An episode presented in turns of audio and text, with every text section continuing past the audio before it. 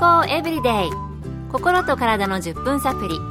この番組はセブンス・デ・アドベンチスト・キリスト教会がお送りいたします。皆様お元気でしょうか？森田美恵です。今日もあなたやあなたの大切な人の心と体の健康に役立つ情報を短い10分間にぎゅっと詰め込んでお届けします。セブンス・デ・アドベンチスト・キリスト教会は社会奉仕をモットーに世界中で病院や学校も運営しています。日本でも東京神戸沖縄の3カ所の病院をはじめ福祉施設などの運営を通して皆様の健康と医療福祉の発展に携わってまいりました。なおこの番組は健康情報番組で医師のアドバイスや治療に代わるものではありません。すでに投薬を受けている方また病院に通われている方はかかりつけの医師の指導のもとこの番組の情報も参考になさってください。早速ですが今日のトピックはドライアイです。今回は東京衛生病院眼科医師日本眼科学会専門医の田ま由香先生のお話をお送りします。ドライアイとは涙の分泌量が減ったり量は十分でも涙の質が低下することによって目の表面を潤す力が低下した状態のことです。ドライアイといっても目が乾燥するのと反対に風に当たると涙が出て止まらない。パソコン仕事をすると涙が止まらなくなるというような症状で受診をされる方はしばしばいらっしゃいます。実はこのような症状の原因はドライアイのために起こることがあります。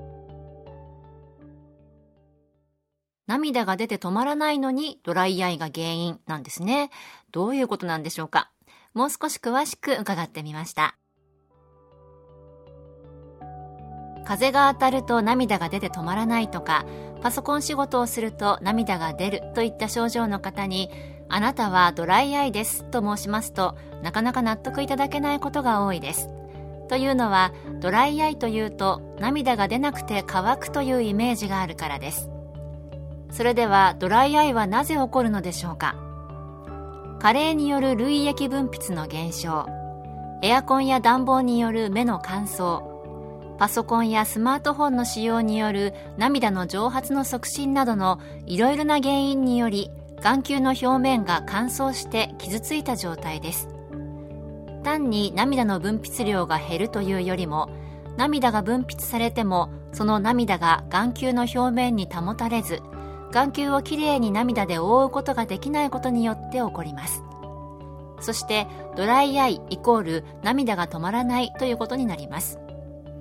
眼球は涙の層で覆われ涙はいろいろな働きをしています。涙は目の表面を層で覆い乾燥を防いだり栄養を与えたり細菌など汚れを取り除いたり目の表面を滑らかな球面にしてクリアに見えるようにする働きがあります。このような重要な働きをしている涙の層ができなくなると目が乾く目が疲れるゴロゴロするなどという症状が出てきます。また目がかすむなど見え方にも影響してきます。疲れ目だと思っていても実際はドライアイでありドライアイの治療で症状が改善する場合も多いです。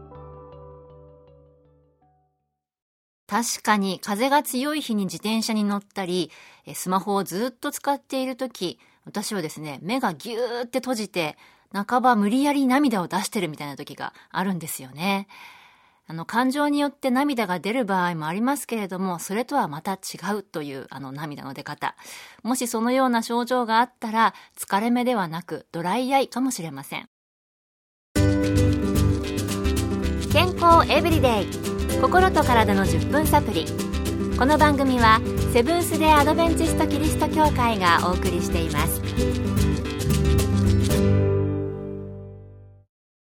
今日はドライアイについて、東京衛生病院の眼科医師、日本眼科学会専門医の田ま由香先生のお話をお送りしています。それではこのドライアイ、治療法はあるのでしょうか？引き続き田ま先生のお話です。ドライアイの治療はほとんどが点眼です。人工涙液やヒアルロン酸を含む点眼で潤す方法、もう一つは眼球の表面の細胞から分泌される涙液を眼球表面に引き止めようとするムチンという物質の分泌を高める薬剤の点眼。またはこの2種類の点眼を併用するともっと良い効果が得られます。点眼でドライアイの症状が改善されない場合は涙の排水口の働きをする涙点に涙点プラグという線をして涙をためる治療もあります。目が乾く目が疲れやすいゴロゴロする涙が止まらない目がかすむなどの症状がある方もしかしたらドライアイかもしれません。正しい診断適切な治療で快適に過ごすためにはまず眼科受診をお勧めします。点眼薬にもいろいろあるんですねそれに涙を溜めるために線をする涙点プラグというのもあるそうですもしドライアイで困っている方がいれば、ぜひ眼科で相談されてはいかがでしょうか。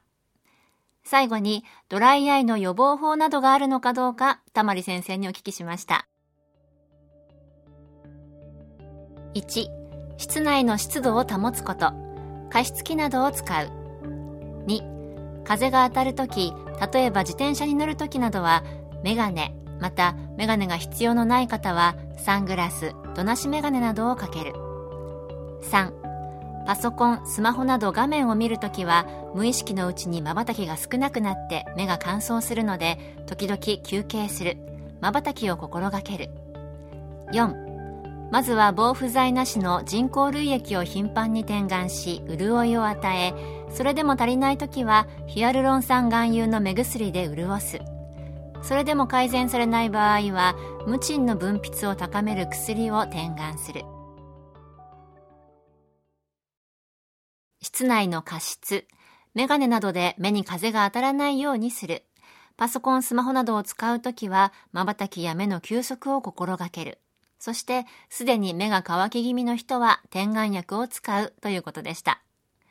現代はパソコンやスマートフォンなど画面を凝視している時間も増えましたよね。また空調によって室内はいつも乾燥していてドライアイを起こしやすい環境にあるのかもしれません。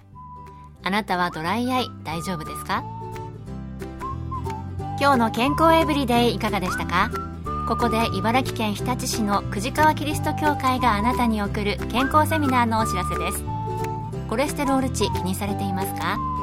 あなたのコレステロール値大丈夫？というセミナーを3月23日土曜日午後1時から日立市のセブンス・デ・アドベンチスト久慈川キリスト教会で開催します。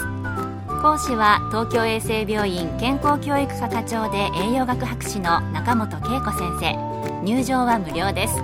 詳しくは久慈川協会健康セミナー。久慈川協会健康セミナーで検索。また各地の協会でも健康セミナーが開催されます。詳しくは番組ブログをご覧ください。健康エブリデイ。心と体の10分サプリこの番組はセブンス・デ・アドベンチスト・キリスト教会がお送りいたしました。それではまた明日のこの時間にお会いしましょう。Have a nice day!